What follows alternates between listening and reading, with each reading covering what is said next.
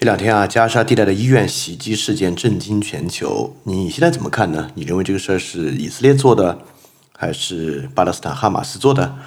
还是你现在对这种事情的观点啊，就是这是狗咬狗一嘴毛，你已经非常厌倦了？你觉得双方都是坏人，不想给出你的判断了？所以这个事情到底该怎么判断？我觉得这是一个来讲媒介素养特别好的例子啊。那我们这期就从这个问题入手啊，我们主要还是谈媒介素养这个关键的问题。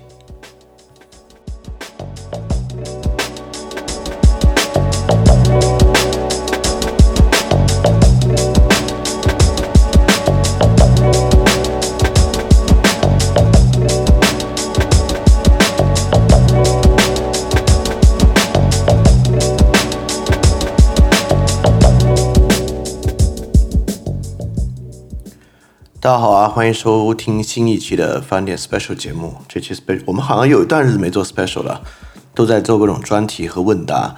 那我们现在来做一期 special 啊。最近呢，有一个非常显著的信息撕裂，就是加沙地区这次医院袭击到底是谁干的这么一个问题啊。这期节目其实我不准备讨论这个问题，这个问题我在各个我的渠道我已经非常明确的表达出我的意见了，就是我当然认为是哈马斯做的。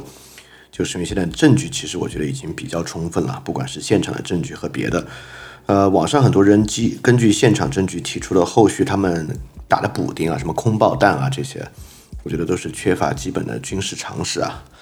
我就只说空爆弹吧，因为现在从现场来看，空爆弹似乎是他们打的唯一一个合理补丁了，对吧？然后哇，那当然不可能是空爆弹了，空爆弹的这个杀伤范围啊，周围的建筑不可能这么完好，尤其是建筑。汽车的所有玻璃啊，一定都会碎成渣。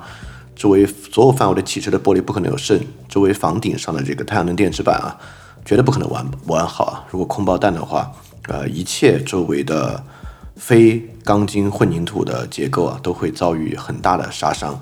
而且汽车表面绝对不是灼烧，应该是那个千疮百孔啊。就现在看起来，周围的汽车都坏了，但是那个汽车明显是火烧烧坏的。什么火烧呢？就是这个火箭的剩余的燃料烧的。那汽车外面的这个钢结构啊是完好的，并没有打出弹孔啊等等等等，所以很明显并不是空爆弹。我不知道，就是讲空爆弹的这些人，当然他们可能也并不是在逻辑上的 consistent。Anyway，这不是我们今天要讲的关键啊。今天讲的关键呢，还是要讲这个媒介素养。我们要讲的是从这种信息的分歧背后来看，呃的一个现象。我之前在看联想写一篇文章，就是从这个话题，从巴以战争的话题。聊到媒介素养，呃，文章的评论区大概有两种说法，是我今天愿意做一期备述节目来回应的。第一个说法呢，就是我靠，我生活这么忙，我关心这个，我怎么可能有时间关心这个？我闲的，我关心这个问题，对吧？呃，这个话不好听啊，但是道理我觉得很多人应该是能认可的。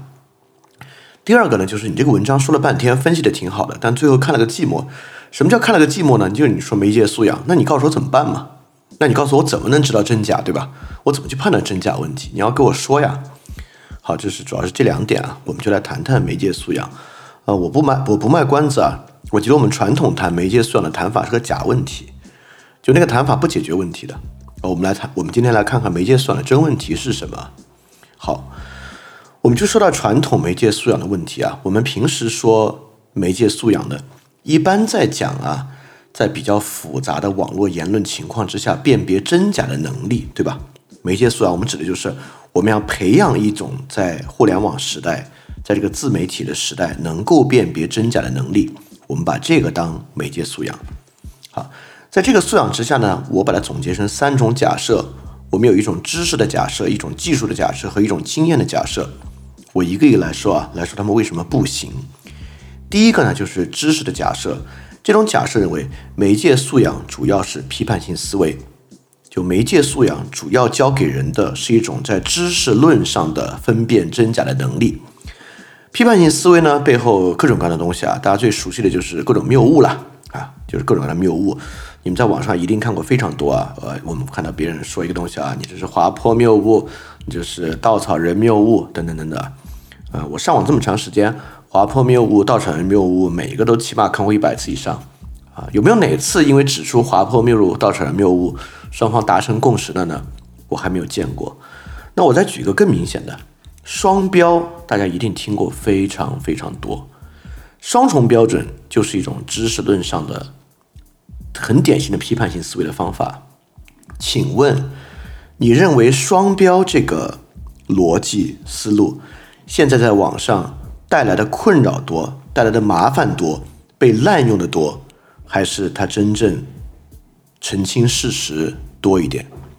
双标啊，一旦这个拿出来，仿佛找到一种最明显的谬误。真的吗？你觉得双标现在在网上是一个我们很好的分辨一个 argument 真假的方式吗？或者你认为啊，方法不在于双标本身，而在于那些人说的是假双标，我每次用双标说的是真双标。那请问双标背后是个逻辑问题，还是实际上双方的争执根本就在基本事实层面？就离开那个事实的探索，双标真的能说得清楚吗？我最难接受的就是我，我也觉得最 confusing 的就是网上的这个双标啊，就谈双标量太大了，就双标几乎成为了一个呃随便的可以乱扣的帽子。也就是说，我会发现啊，这是我的一个 finding，在非常偏狭的事实和视角之下，构造纸面上的逻辑错误，把它套进某种谬误或套进双标。请问诸位，你们觉得是简单还是复杂？就是我们把事实抛到一边，抛开事实不讲，把对方的话里翻出一个纸面上被构造出来的逻辑错误，这事儿是简单还是复杂？我认为这事儿非常简单，这事儿非常非常简单。所以说我我认为啊，我们现在已经有很多的批判性思维了，这个谬误那个双标，但是在网上真的能够帮助我们把问题分辨得更清楚吗？我个人认为是完全没有的。所以媒介素养是这种批判性思维，我并不认可。第二呢，也有一种认为啊，就是媒介素养是一种网络信息的技术，就是我们如何进行信息核查，来发现这些信息的谬误。比如说啊，现在很多呃很普遍的情况之下，就是他用了一个图，但这个图根本就不是他所描述那个事情的图，他是找了网上另外一个。事件的图移花接木过来，这非常非常多，对吧？所以这个呢，就是搜图技巧，对吧？你在 Google 上，Google Image 用搜图反过来来找到那个图的原发点，就能够指出这个假新闻啊，很多，呃，包括能搜索引擎的技巧，怎么样能够搜一个事件，找到那个新闻源是什么，来看这个新闻源到底是洋葱新闻还是一个可信的新闻源，包括很多图片呢，去看这个图片 Excel Excel 信息，不是 Excel，应该是 E X Ex Exif 信息吧。来看这个图片本身什么时候拍的啊，等等等等，时间啊等等等，来找到它是不是是真是假，对吧？甚至啊，这种技术本身还包括这个 scientific internet 本身，也是这个技术的一类。很多啊，就是我们教大家进行事实核查，很大一部分呢，就是在教这个技术，把这个技术当做媒介素养的一部分。但我有一个疑问啊，就是，就这些技术的门槛真的很高吗？还是说，这是个网络媒介素养的症结？难道是这些技术？难道大家这个求知若渴啊，就差这些技术，只是不知道怎么办？如果真是这样的话，那问题反而简单了。我觉得教所有这些东西啊，有一个小时就能教完，所以一个小时就能让大家拥有完整的媒介素养，那简直是太好了。说实话，这些方式大家真的不知道吗？大家是不知道这些技术。还是懒得去用这些技术，我觉得当然是后者啊。我觉得这些技术重不重要呢？重要，但一来吧，门槛真的不高。其实很多人压根就知道，但是关键的症结不在于他不知道这些技术，而在他不想去搜，他觉得没必要搜，这个是主要的问题啊。所以这种技术假设呢，认为媒介素养是一种网络信息技术，我觉得其实也不行。第三种呢，就是媒介素养是一种经验，对吧？这个经验是可以传授的，比如啊，媒介素养就是一种何种媒体或者何种内容更可信的一种经验。哪些媒体可信，哪些媒体不可信？当然有很多经验，这经验是真的，也是可以传授的。但是，我就拿具体例子来说吧，Russia Today（RT） 在我看来啊，可信度非常非常低。这就是一个常年来啊，一个阴谋论和假新闻炒作的一个媒体。但是啊，我我把这个当做一个事实说出来，甚至匹配他过去搞过的假新闻，能说服很多人吗？能说服我同文层以外长期看、长期以 RT 为主要信息来源，或者喜欢看 RT 那种信息的人吗？我看未必。我反过来讲啊，BBC 不管在哪个国际媒体的可信度排名之上，在国际新闻之上排名都非常高。我拿这个当做一个事实给别人说 BBC 可信有用吗？对吧？这是问题所在。这些经验是可传达的，但是呢，它几乎，我认为它连争取中间人群的可能性，在我们的环境之下都很小，它没有办法突破我们过去的意识形态对它造成的屏障。包括还有除了这个媒媒体筛选之外，还有很多其他的经验啊，比如说哪类信息是最要去 question 最不可信的，就是那种基于一张静态图片的信息，很大程度上有大量移花接木的可能。但你把这个信息，OK，这是一个经验，这经验这经验当然是对的，你告诉他之后，so，因为这基本上是绝大部分网络信息的构成。你告诉他这些都要去 question 怎么办？他每次看到一个都要去搜吗？他他愿意花这个功夫吗？他可能不愿意啊。所以这个经验说出来又能怎么用呢？对吧？所以说，我认为媒介素养是传达这种可信度的经验。呃，这种当然是存在的，这可信度经验是存在的，但我不认为它有这个那么明显的作用，说出来就能够哦，大家就学会了，就就能够影响他人，就能够说服他人的作用。我觉得不是的。这三个东西我都不否定啊，知识、技术、经验都存在，但是呢，我们要意识到就是它的有限性，就它不解决根本的问题，啊，就是不是存在这样的知识、技术、经验是有的，它不能解决哪些问题呢？比如说，在这些知识、技术、经验之下，大家都明白，很多人要的呢是那种真正触类旁通的真理性知识。你告诉他一个知识，他只要拿这个知识像个尺子一样，只要一量就知道是真新闻假新闻，可不可能？不可能，对吧？大家想要的技术是一个立马就可以辨别真新闻假新闻的技术。比如说，最好我们有个 AI，你你问这 AI，然后你贴给他一个截图，他就可以告诉你这是真新闻还是假新闻。我们想要的是这个技术，有没有这个技术？没有。现在我们给的技术，比如说你看到一个新闻里有个图片。你拿这个图片去 Google Image 里面搜，找到它的原文件。我们我告诉你，这绝大绝大多数人都不会不会这么去做的，因为这太太麻烦了。这是我的结论一。我的结论一就是，媒介素养很大程度上其实是个苦工的，就是你教大家搜索的技巧，绝对不会很大程度上降低他搜索的难度和所花的时间。就我自认为啊，是触网非常早，而且。搜索技巧很强的人，去花大量的时间。我认为，呃，媒介素养在这个辨别信息真伪方面啊，最大的一个东西是什么？是耐性。就是我觉得最大依赖的就是耐心了。媒介素养很难说它是个苦工。So far，我认为没有 easy 的办法，对吧？没有 easy 的办法，这就是个问题，这是它的根本问题。也就是说，你提供这些技巧，其实门槛不高，高的在于积累。高的在于花的时间啊，这是结论一啊，就是媒介素养，就算是有这些东西啊，它也是一个苦工。但是人们要的不是苦工，人们要的是 easy 的办法。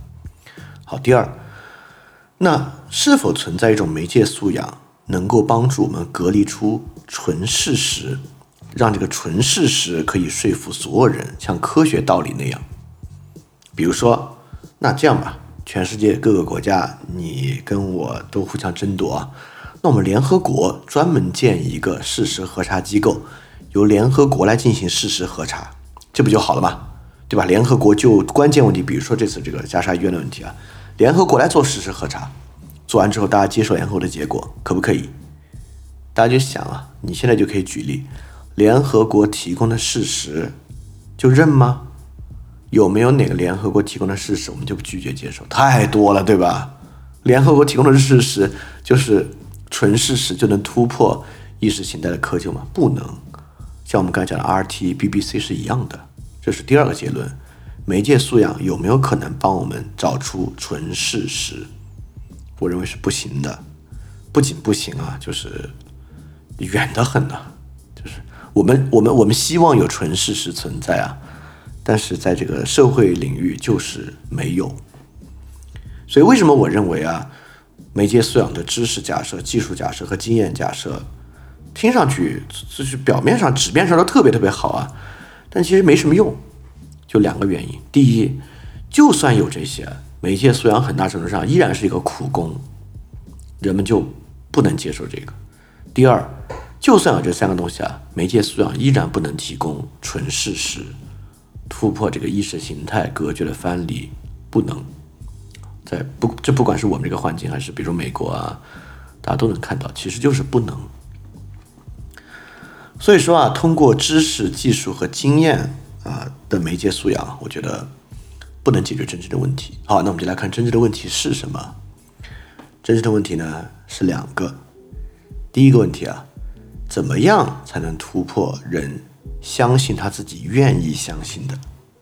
这是个很大的问题，对吧？所以人人当然会有偏向了。比如说加沙这个事情啊，就特别特别讨厌以色列的，当然就会更愿意去相信这空爆弹啊，就是特别特别讨厌哈马斯的，但就会愿意相信，你看这个火箭它就在火箭的那个发射路径上，当然是他炸的了。所以我们很多人会很悲观的认为啊，没有办法，人就是只会相信他愿意相信的。所以媒介素养这些东西都是无稽之谈，没有用的。啊，所以这是第一个问题啊。就不管你有多少技术、经验和知识，到底怎么样才能够突破人？他就是相信他愿意相信的而已，啊，这是第一个问题。第二个问题啊，怎么样才能够突破？我不愿意花时间，就是你你知道人不愿意花时间到什么地步吗？大家就诚实的面对自己啊，你不愿意花时间到什么地步呢？你不仅不愿意花时间去搜。你不愿意到什么地步？你不愿意到你就算在群里面，在朋友圈看到现成的文章，你不需要再搜，那文章已经在那儿了，你连点开这个文章都困难。就是这个有一个很巨大的问题，大家都在讨论，然后有人总结成文章，这文章标题只要起的不那么耸动，你都不愿意点开，或者点开了，你可能哦太长了，你把它关掉了。我不知道大家有没有这个经验，那肯定有。所以说，大家对于这些问题的重要性，以及愿意投入的精力，真的是非常非常低的。我我这不怪大家，这各种各样的原因构成吧。但就是这两个问题的存在，让媒介素养这个问题啊，我觉得甚至有点可悲。我觉得这两个是真正卡住的问题，就怎么样突破人相信他愿意相信的，以及怎样怎样突破人觉得我不觉得这事儿重要，我不愿意花时间，这是真正的问题。就在我们进入到知识、技术和经验的问题之前啊，可能这两个是最关键的问题。好，我们一个来看啊。我不认为这两个问题是，首先啊，我当然不会认为这两个问题是一期节目就可以解决的，但我不认为这两个问题是不能往下探索的。我们就来探索试一下。第一啊，人怎么才能够突破我只相信自己愿意相信的呢？啊，首先我我不认为有人可以彻底摆脱这个。就是我不我不认为有一个方法啊，就像笛卡尔所讲的那个谈谈方法或者培根的方法，我们就能够抛离个人的价值预设，我们就回到最根本的事实。我们有个方法能够帮助你脱离这个，不可能，不可能，这个我完全不认为这个可能。人当然在这地方我要用双标这个词啊，人当然有一个双标，就是针对自己愿意相信的，你对于他证明的要求要低一点。你对于自己不愿意相信的，你对于他的证明非常苛刻，这就叫做人相信他自己愿意相信的，对吧？就是你就是会有个双标。如果一个事儿它是你希望它发生的，它按照你想要的方式发生，它即使没有很好的证据证明，你也能相信。一个事儿跟你的想法相悖啊，就是你对它非常苛刻。这个双标，我认为根本不可能解决。But 我们要说 But 啊。就是我们可以双标，但是比较低的那个能不能达到一种底线？我举个例子啊，我觉得这个例子非常好，这就是这就是在法庭上对吧？双方律师当然是双标的，对于自己提出的证据和事实要求会低，对于对方律师提出的事实会特别的苛刻，这是正常的现象，因为他在捍卫他自己的利益或者捍卫他代理人的利益，对吧？但是呢，什么叫底线啊？底线就是律师对于自己在法庭上提出的东西啊，要求不高，但起码也得是事实和证据吧，这就是个底线。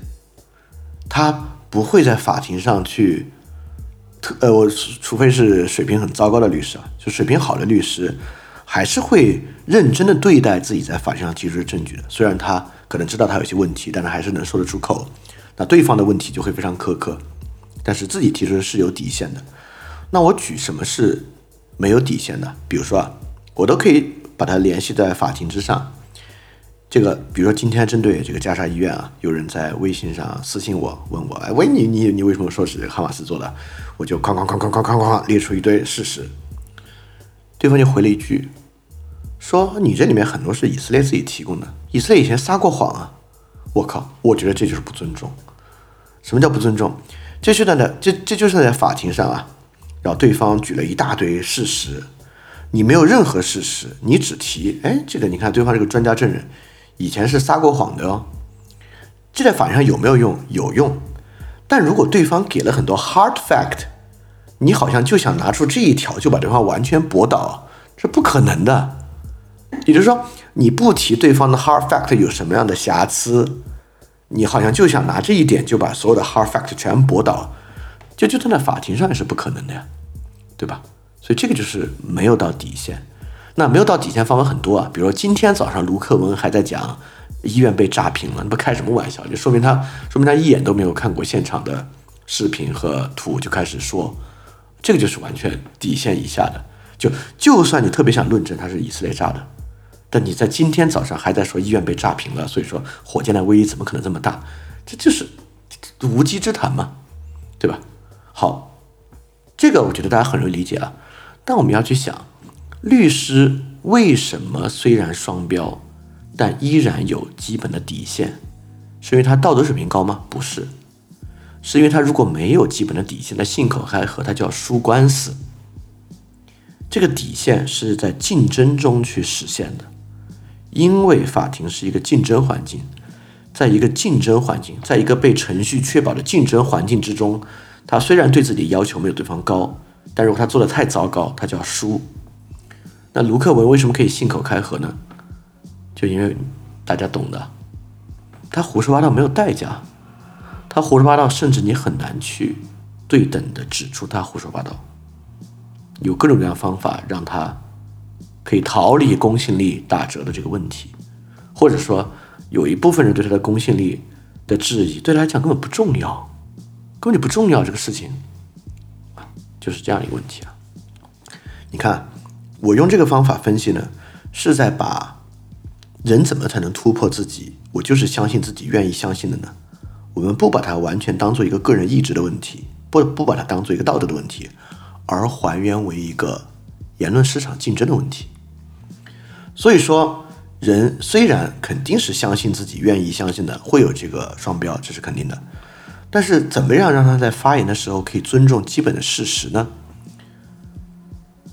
当然，一方面可以因为他道德水平很高，或者这个人很体面，啊，但我觉得这个呼吁是作用不大的。你这个呼吁当然永远正确了，但我不认为这种呼吁对人有非常直接的影响力。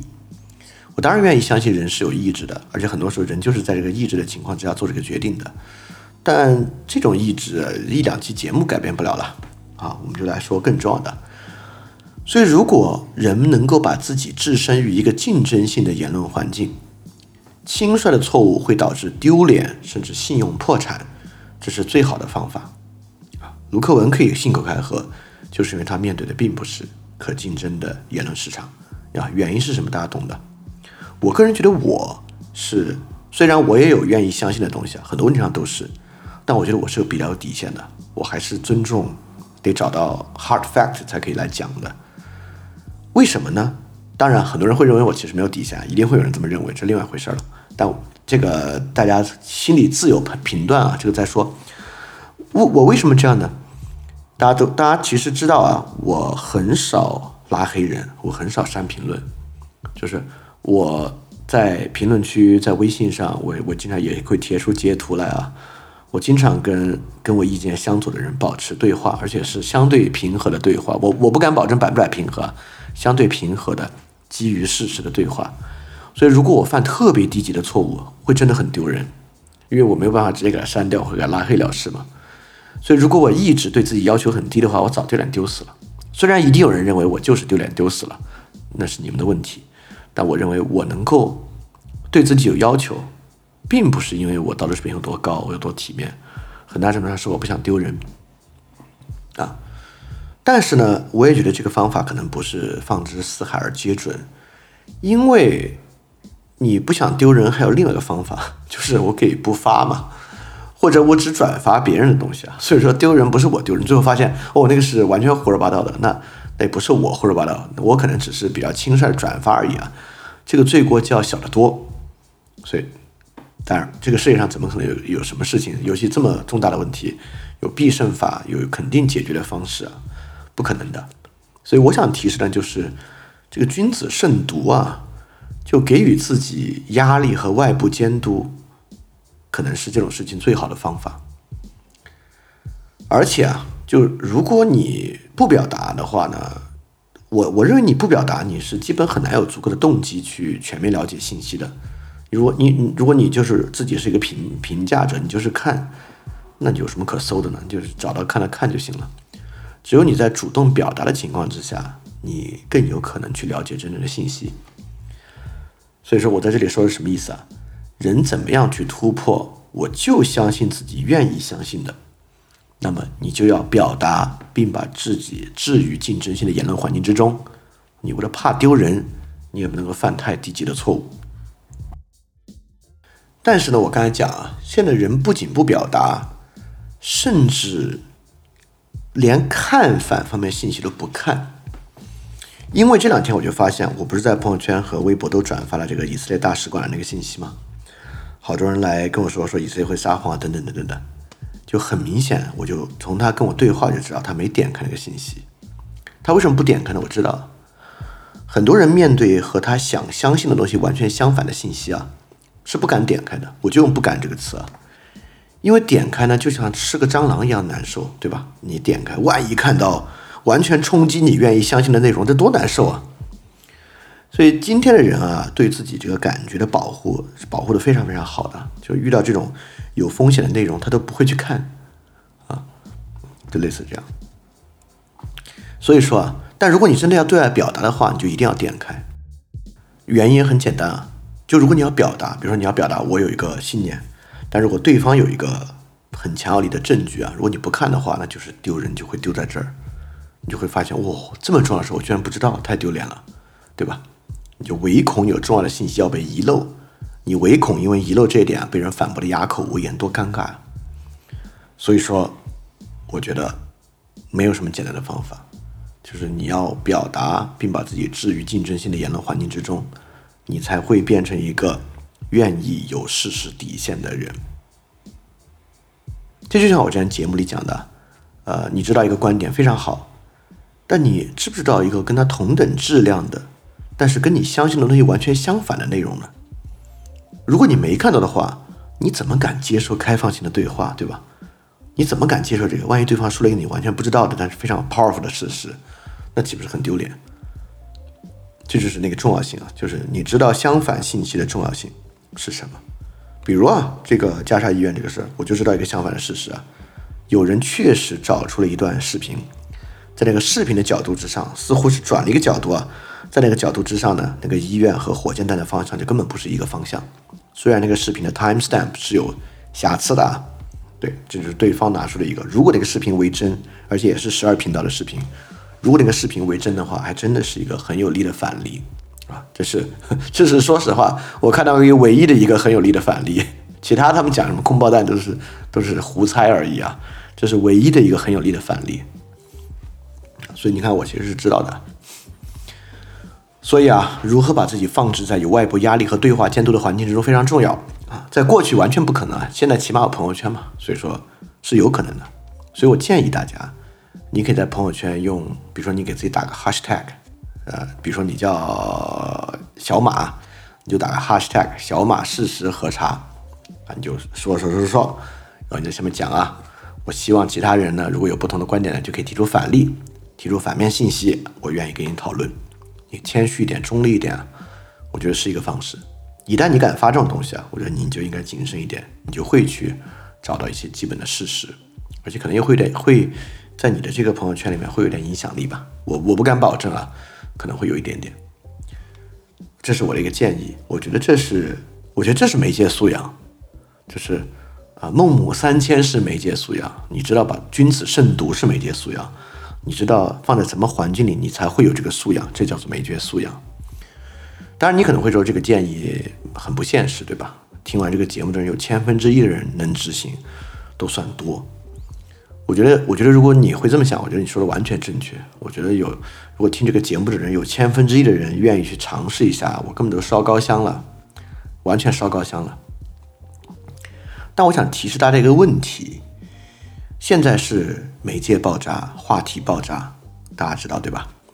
不仅这个爆炸，也是修辞术爆炸。所以现在一个人所面对的这个媒介环境啊，啊，很多其他的人，呃，我们说他洗脑能力吧，洗脑能力是特别特别高超的。因为这些人从事这个在网上洗脑啊，自媒体从事挑动人情绪和洗脑的工作，已经非常高强度的干了，可能有十年了。十年之后啊，这些人非常的熟练。所以说，现在是一个修辞术横行的时代。我想说的是什么呢？在这样的时代情况之下，真的是从善如登，从恶如崩的。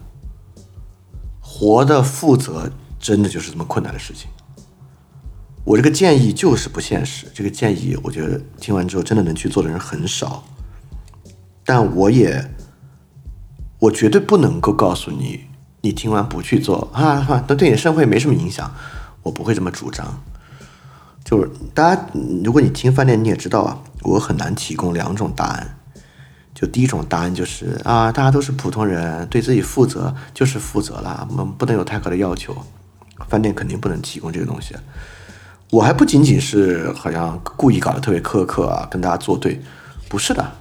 除非啊，除非一个人真能忍住，没有任何外部性，不对公共发言，彻底斩断自己的外部性。不然的话，什么叫负责，对吧？你有外部性，但你的外部性，不管你是转发的还是你自己说的，如果是偏见的，这算什么负责？真的有人能够彻底斩断自己的公共外部性吗？我认识这么多人啊，我基本上还不认识这样的人。这就像我在看理想那个文章里讲的，因为这个人真的不是吃喝拉撒就行啊，他就是追求价值关怀的。这个追求价值关怀是人的天性嘛？所以，人是追求价值关怀的，怎么可能不对公共问题发表看法呢？而且现在公共政治话题啊，就是公共舆论的第一话题啊！你去看看这个 Twitter 的 Trends 和这个微博的热搜前面的是什么话题啊？都是这些话题啊！所以人怎么能忍住？就是都不是说你有多大的责任心去关心这些话题了，你能忍住去关心和评价这些话题吗？忍不住啊，对吧？所以，我我我我我不会说啊，大家对自己负责就是活得负责了，不能，就是因为你根本忍不住去拥抱这样的外部性。虽然，呃，人会很矛盾啊，你有时候忍不住发，在另外的时候你也会忍不住说，哦，太累了，我要我要我要我要我要我要断网一段时间。就是人身上有这样的矛盾，啊，不代表你就断了外部性了，你断不了，忍不住的，啊，我觉得能忍住反而很难啊，但我也觉得不应该忍住啊。所以你看，第一个，我不认为大家对自己负责就是活得负责了，尤其在现在这么一个自媒体人高强度修辞输输出的时代，你就是如果你就是真的是这个从善如登，从恶如崩啊，就如果你不努力一点，就随随便便接受一个错误想法，大概率的事情，对吧？你你你一定认识很多你周围的朋友，这个社会上错误想法可不止一种啊。就是你意识到一个朋友，你看你你看到他是如何在这几年改变的，你你自己虽然和他不同，不代表你就是正确的，这对这是这个问题，所以我我我不会给出这种简单答案，我也不会给出另外一种简单答案，就是说哦，我有一个巴以战争的懒人包啊，你只需要了解这几个事实就够了，你了解这个这几个事实，你的这个问题就有判断力了。啊，我我可以提供一些绝对价值无涉的纯客观事实。啊，听这一期你就了解了知道这些客观事实了，怎么可能啊？我拜托，我们都是从二零二二年活到现在的，那还是个科学事件，那个科学事件哪一个月哪一段，人们拿出了一锤定音的价值无测的纯客观事实，统一了大家的想法。遑论社会问题呢，对吧？怎么可能有懒人包啊？了解这几个事实就够了的东西啊？怎么可能呢？所以你看，我我我我不认为这两种 easy answer 存在啊，就是大家对自己负责就是负责了，和啊我能够提供 simple fact，你了解这个 simple fact 就可以啊，这就是我讲的这个从善如登，从恶如崩的道理啊。OK，所以生活是不是很困难呢？生活就是很困难，在这个情况下，生活就是很困难，就是很累，就是有很多压力。这个不也不是我造成的，也不是我两三句话就能够塑造的，就是这样的。所以说，对吧？我都觉得你听饭店了，你还是已经接受了一点点生活是很辛苦的这个事情了，不然的话怎么会去饭店呢？这么多电台，你有有的是其他可以选择。所以，这个如果相信生活有特别简单的方法，就是 incel 金钱冥想那种美式政治阴谋论，对吧？大概率就会沦落到这里面了。好，这个这个提示风险的部分就到这里啊。所以说，呃，我们就要知道啊，相信自己愿意相信的这个事儿啊，真的是人的天性啊。这个对人来讲是一个特别大的一个引力，拉着你去靠近那些。你特别愿意相信的事实和理论，啊，保持双标，在这个问题上的双标是一个很默认的状态，是肯定的。就面对自己不愿意相信的东西，呃，可以保持一个比较真实的底线态度，难度比我们想象的要大得多得多得多得多得多。所以最好的方法在这里，什么是媒介素养呢？是君子慎独。你要把自己放进一个可以被 challenge 的状态，不然的话，你就要知道你多半做不到。这个是。我对于第一个问题啊，真正媒介素养，媒介素养的真问题一，人只相信他自己愿意相信的，我的解答方法。好，我们来看问题二，就是你看啊，我们就沿着刚刚往下讲啊。刚才你看，我们说你相信谁，对吧？比如在这个加沙医院上，你相信谁？但有人就会说啊，我都不相信，对吧？这两边都是坏人。我只同情普通人，所以说在这些事情之上，我没有愿意相信的，他们都是利益，都是谎言。我只同情普通人。这两天这个观点你肯定听过，对吧？这样是不是就跳出偏见了呢？No，这种说法是啥？典型的 cynical，就是就是犬儒。为为什么是犬儒呢？就是尼采其实批判就是这个，对吧？从尼采开始啊，乃至于之后的存在哲学，其中一个很重要的前提啊，就是人在这个世界上是来做决定的，不是来说真理的。就是判断真理这个事儿没有意义，什么意思啊？你看啊，陈嘉映老师之前有一句话就特别好，他是讲这个人是性善性恶嘛，性就是人性本善，人性本恶。陈老师就说，这个当然啊，最正确的方法就是人啊，既善也恶，或者无善无恶。这种说法绝对是真理，但是他是说，so what？就是如果你提供这个真理的话，这个真理将不能带我们去任何地方。他的原话这么讲的，所以说我们只能在性善性恶上做选择，从这从这往下论证，这个才能带我们去地方。什么叫带我们去什么地方呢？我们就拿加沙医院这事来讲啊。你当然可以说两边都坏，哈马斯我也不相信，以色列都我也不相信。你还可以进一步说，这个世界本身就是一个巨大的谎言。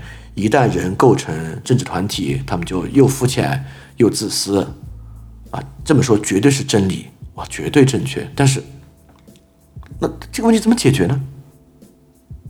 所以说，在加沙医院这个事儿上啊，这个选择特别重要。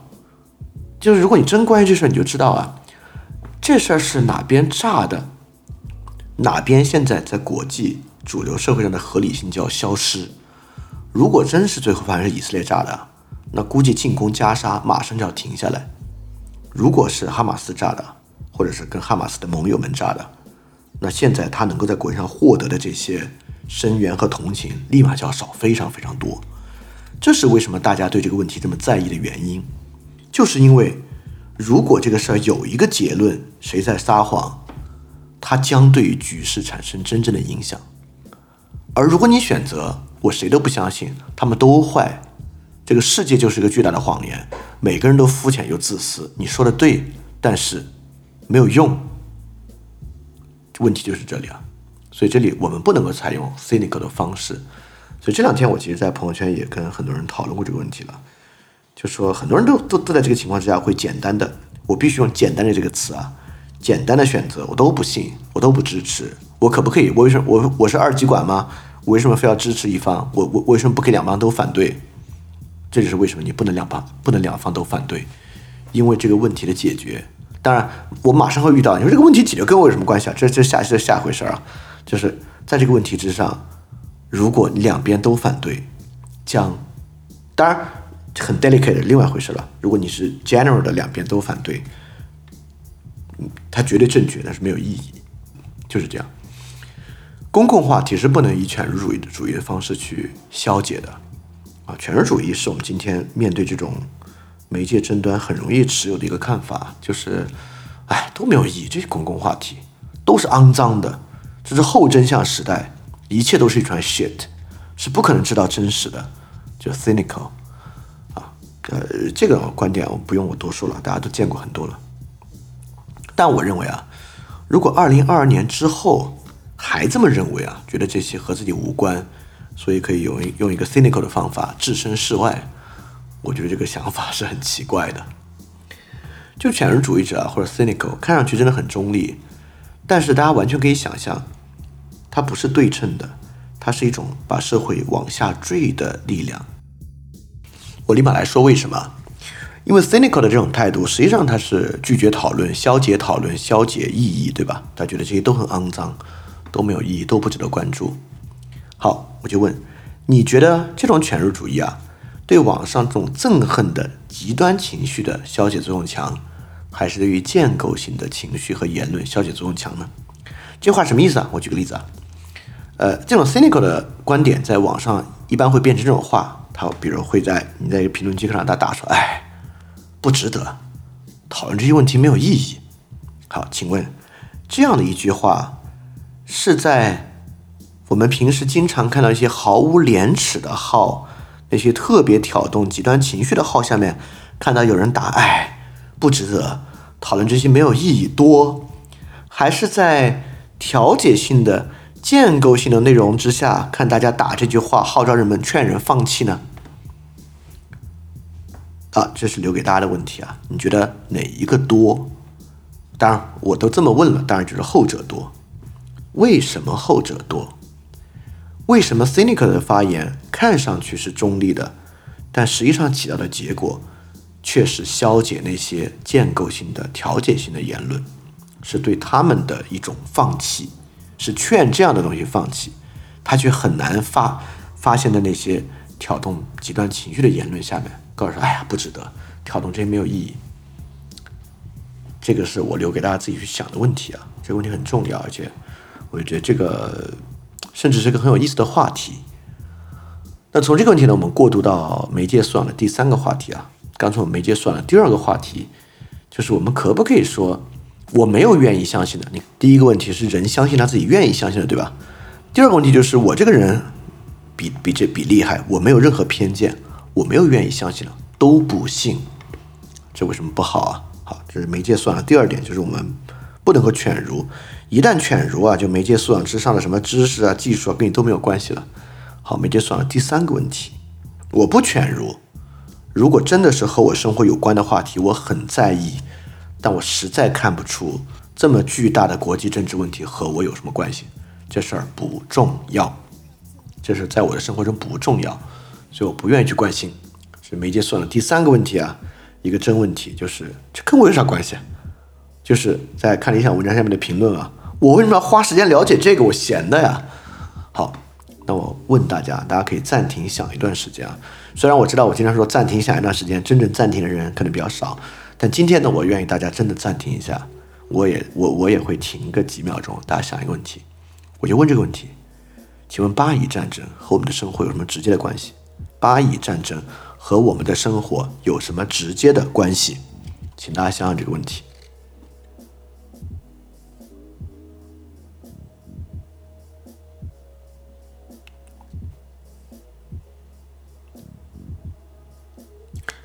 好，我我我我希望大家都想了。那我说出我的看法。这个问题虽然看上去很远，但其实和我们的生活有非常直接的关系。我至少能想到以下四点。第一点啊，这还是一个 anti-American、anti-Western culture 的一个问题。呃，它可以被放在这个大的潮流之下来看待，而且作为这个大的潮流的一个特别显著的事件来看待。而这个大的潮流啊，对我对我们每个人的生活都是有最直接影响的，这个不用我多说了，对吧？所以，这是他值得关注的第一个原因。他值得关注的第二个原因，他关于我们对于正义问题的一个根本看法，就是弱者强者与正义问题的看法。很多同情巴勒斯坦和哈马斯的人啊，呃，基本上都还是在采用这个弱者强者的一个区分。这个区分不是没有道理的，但在这个事儿上是不是有道理了，是一个值得思考的问题。这事儿是不是一个弱者强者正义和责任划分一个最典型的例子？好，这是第二个问题。这个问题。这个问题在我们这个社会上非常 crucial。第三个问题啊，这是一个特别典型的信息污染和信息战的问题。也就是说，这里面所体现出来的对于真假信息的判断，就像这个加沙医院，是特别重要的一次练习。这个练习跟很多其他事件的练习和思维模式的构成是高度类似的。这是第三点。第四点就是本身。就是和自己事情无关的正义问题，是一个特别经琢磨的问题。你看啊，巴以远对吧？还是外国？国内就近吗？就算就算它发生在和你同一个城市，你不养狗，其他人养狗，他的狗在街上被打死，你真的关心吗？你这个城市的其他工人群体啊，底层人，你关心吗？就算每天跟你接触的人啊。外卖群体，你关心吗？很多人一样可以说句，跟我有什么关系啊？甚至可以说，如果不是我买的话，他们工作从哪来？从哪里来？或者说，这是明显是，这是这个问题要解决是美团跟饿了么的事情啊，跟我有什么关系啊？就会发现和自己无关，哪用到巴以啊？就是就算每天接触，也可以和你无关啊，对吧？与自己无关本身就是一个很重要的话题在这里啊。所以巴以问题和我们有什么关系？这是我的四种答案啊。我觉得有很大的关系，但你可能会想啊，这些问题嗯听着挺重要的，anti anti America anti Western，或者这个弱者强者正义问题啊，信息污染。但你可能会想，如果这些问题很重要，直接讨论这些问题，你翻天就做四期问题，讲这讲这四个问题就可以吗？干嘛要掺着巴以问题一起聊呢？直接出结论行不行？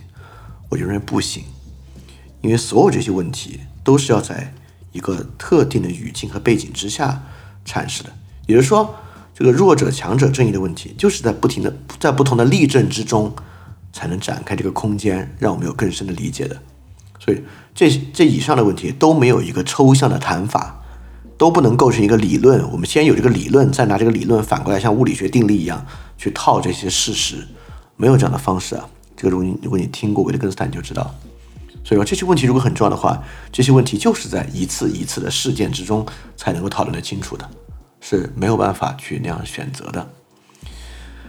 所以在这些问题之上，大家经常听到一个事儿啊，就是哎呀，平时生活这么累了，对吧？我们把关注这些问题当做一个道德义务，觉得是一个负担。我前两天看到一个视频啊，就是我不知道在哪个城市，好像是湖南，在街上。两个素未谋面、根本不认识的人，因为支持巴勒斯坦或以色列当街动手。既然大家平时生活都那么累了，怎么会在街上跟陌生人因为这个问题动手？怎么会在网上跟人因为这个问题吵起来？对吧？这就是我之前讲的，我从来没有见过一个人，就算再累，可以过井井有吃喝拉撒的日子。好。我提出一个我的观点啊，我觉得要警惕一种情况，就是 minimum 价值关怀。什么叫 minimum 价值关怀啊？就是凡新闻上或者舆论场上大家大范围讨论的话题，我都关心，但是我给予一个 minimum 的关心。就这个问题，我有一个判断，我知道谁好谁坏。就像那个街上那个人，他他特别反对以色列，他已经有他的态度，对吧？那你如果问他你为什么谈以色列，他肯定有有几个说法。他说啊，他们跟美国一起啊，等等等等，就就会有这样的一些方法。所以他花在这个事上时间和精力应该蛮少的，可能刷刷抖音刷了几条吧，也也没有真的去花时间搜什么看什么。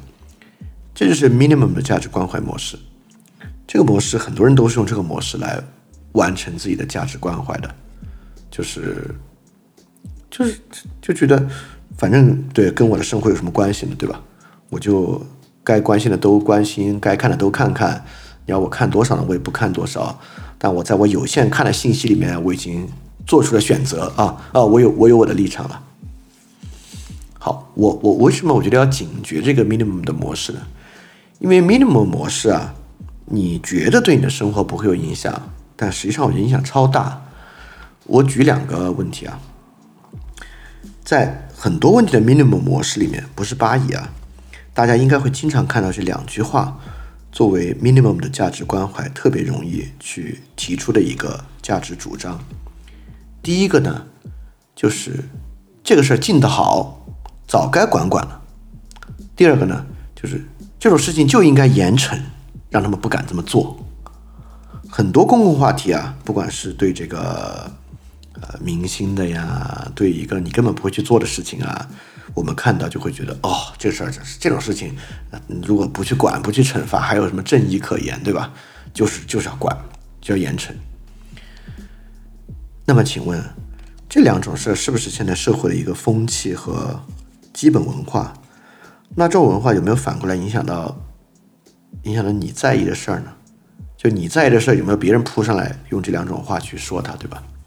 那么你在对其他事儿说这个事情，用这种方法的时候，就已经在塑造这种文化了。所以 minimum 的价值关怀模式呢，就容易出这种特别粗暴的观点啊。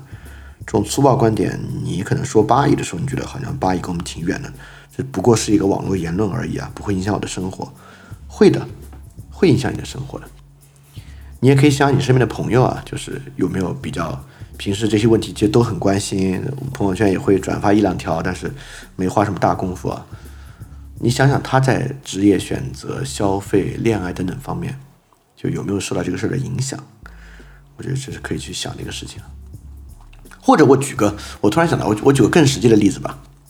啊，这个例子应该会想的很多。你想想，你认识的人，包括可能就是你自己，从二零二一年。到二零二二年的上半年，对 COVID 问题采取过 minimum 价值关怀的模式，你曾经接受过生命至上，所以说措施都合理。这种在 minimum 价值关怀情况之下特别容易得出的结论，你曾经接受过这个逻辑，这逻辑这个逻辑有什么问题？这逻辑肯定是真理啊。那你想，这个逻辑的代价是什么？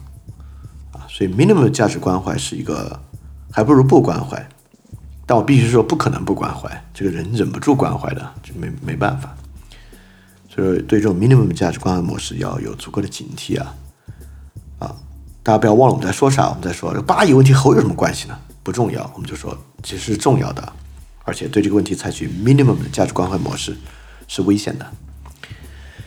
但我其实能理解，我很能理解为什么用这个方式啊，嗯，尤其我也能理解在这个情况之下采取价值虚无的态度啊，我甚至更能理解，尤其当这些价值都被严厉的管束啊，就是很多人就会觉得，那你不让我搞就不搞了，你不让我关心我不关心了，对吧？但我很怀疑人可以离开这种价值生活啊，不可能。我甚至很怀疑人可以仅仅盯住一个问题，比如说啊，这些问题都不让管，我就管环保问题，对吧？我这个人只关心环保。你看现在这个气候危机如此严重。除了气候危机以外的问题，我一概不管。但可以吗？我认为世界的问题都是相连的。就如果你真的关心气候问题，真的关心的话，你就会发现很快啊，这跟巴以战争、国际油价、化石能源、二零二三年为什么呃再次上涨上升，都是有很大关联的问题。其实问题都是联系到一起的。好，你看这是我们的问题三，就是巴以问题太远了和我有什么关系？不重要的问题。好，总结一下以后，问题一，我们说。呃，媒介素养在这里，我们分出了三个真问题，就不是知识问题，不是经验问题，不是技术问题，第一个问题，人相信他自己愿意相信的，人只相信他自己愿意相信的，怎么突破这个？问题二，人怎么突破一个中立的 cynical 犬儒状态？我没有愿意相信的，我他们我对他们共同的鄙视和讨厌。我觉得所有这些都是自私，都是利益，都是谎言，没有任何真诚的东西。我不，我不，我不接受，我也不支持他们中的任何一个。这是媒介素养这是真问题二，媒介素养的真问题三，这些问题跟我有什么关系？太远了啊！我我觉得不重要，我我我我我不可能花时间关心这么远的问题。好，这是三个我觉得真正跟媒介素养相关的三个真问题，我也分别说了很多该怎么去。呃，可能理解他的一些视角吧，但我不认为听了这一期就就足够改变一个人或怎么样啊，就能够让你能够多想一点点，也就已经很不错了。所以媒介素养的问题啊，就有两点。第一个呢，媒介素养这个事儿真的有两种视角和尺度看待，我们完全可以评价不同各个不同社会环境的媒介素养。所以，当社会作为一个整体啊，它的媒介素养怎么样呢？它跟这个结构高度相关。就我们刚才讲的。就卢克文这种人，早就应该声名扫地，失去他所有的公信力，竟然还可以，说明这个结构有很大的问题啊！他就需要一个比较自由的思想市场，需要这个信口胡言的人可以得到公正的质疑，需要不受干扰的公信力形成的机制啊！但很可惜，大家都知道啊，那媒介素养当然也可以以有一个个体的尺度，对，从个体尺度来讲媒介素养。首先我要说的呢，就是它绝对不是一个知识、技术和经验的问题，它不是一个依靠技术和关键知识就可以大幅度削减你的成本，导致你触类旁通、这个举一反三的事情，不是。真正的困难和真问题，就是在信息爆炸、话题爆炸情况之下，我们的惰性和在公共争议特别巨大的情况之下，我们。的厌倦，我们的价值虚无，我们的犬儒主义，这些是媒介素养的真正问题。OK，我还是我在文章里的观点啊，打开手机看看你的 Screen Timer，你就可以看出，其实你还是有时间的，对吧？但我也知道这个节目很多人听着会觉得，哦，好提啊，真是提出问题，好像每句都打在我脸上，但是 也不会有什么改变，这很正常啊，很多事情。哪有说一次就有什么改变的？这都是得反复、反复、反复复，可能才会有点影响的事情。我反正有这个耐心啊，大家有这个耐心就行。生活嘛，总是呃进三退二，进五退四，很正常的。反正 anyway 就是最后慢慢的往前走，不是一直在往后退就行。好，那我们这期节目，这期 special 节目想说的就是这些。那么呢，希望大家去看饭店的所有的服务，这些服务呢。最近我们还有全英文的视频内容在发布，服务在哪里看呢？第一个呢就是这个，如果你加了微信啊，这个微信的置顶朋友圈置顶信息就是所有的服务。如果你没有加微信呢，请你在这个 Flip Radio 的这个讲义下载网站，就是 flipradio. dot three a disc. dot com 这个下载地址呢，在 Show Notes 里面有，可以去看，就能找到我们的所有服务。呃，也欢迎大家继续在这个 Patreon 和爱发电赞助，爱发电现在也可以按月支付了，就在。这个网页和 APP 打开，选择支付宝就可以看到按月支付的方式。非常感谢大家的赞助啊！如果没有大家赞助，是不可能持续高频的输出这么多的内容，提供这么大量的服务的。所以感谢过去、现在、未来一直赞助的人。好，那希望这期节目对你有所启发。我们下期节目再见。大家记得敢于相信，也敢于分享你的相信。